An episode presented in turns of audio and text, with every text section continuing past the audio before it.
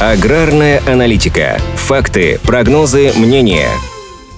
Правительстве сообщили о намерении продлить ограничения на экспорт из России минеральных удобрений. Текущая квота рассчитана на период до июня, но срок окончания ее действия решено перенести как минимум до декабря. По словам вице-премьера Виктории Абрамченко, цель этого решения – поддержка внутреннего рынка, который должен оставаться для российских производителей приоритетным. Эта мера призвана полностью удовлетворить потребности аграриев в удобрениях и помочь им в достижении поставленных задач по производству продукции сельского хозяйства. Кроме того, в правительстве рассчитывают нарастить в предстоящем сезоне объемы закупки минеральных удобрений. В планах закупить с 1 июня этого года по 31 мая следующего на 23% больше удобрений, чем в текущем сезоне. На сегодняшний день пока действует квота на экспорт азотных и азот-содержащих удобрений. Ее срок должен истечь 31 мая. В то же время с начала этого месяца снят запрет на вывоз из России аммиачной селитры. При этом цены на внутреннем рынке заморозили. Соответствующие соглашения подписаны напрямую между производителями удобрений и конкретными конкретными регионами. Правда, Минпромторг и Минсельхоз допускают, что в ближайшее время цены для отечественных аграриев вырастут. Скорее всего, в интересах производителей удобрений их проиндексируют на уровень инфляции. Принимаемые меры, и в частности продление квоты на экспорт удобрений, должны помочь аграриям при закупках для своих нужд. Эксперты уверены, что насыщенность внутреннего рынка будет достаточной, чтобы избежать дефицита.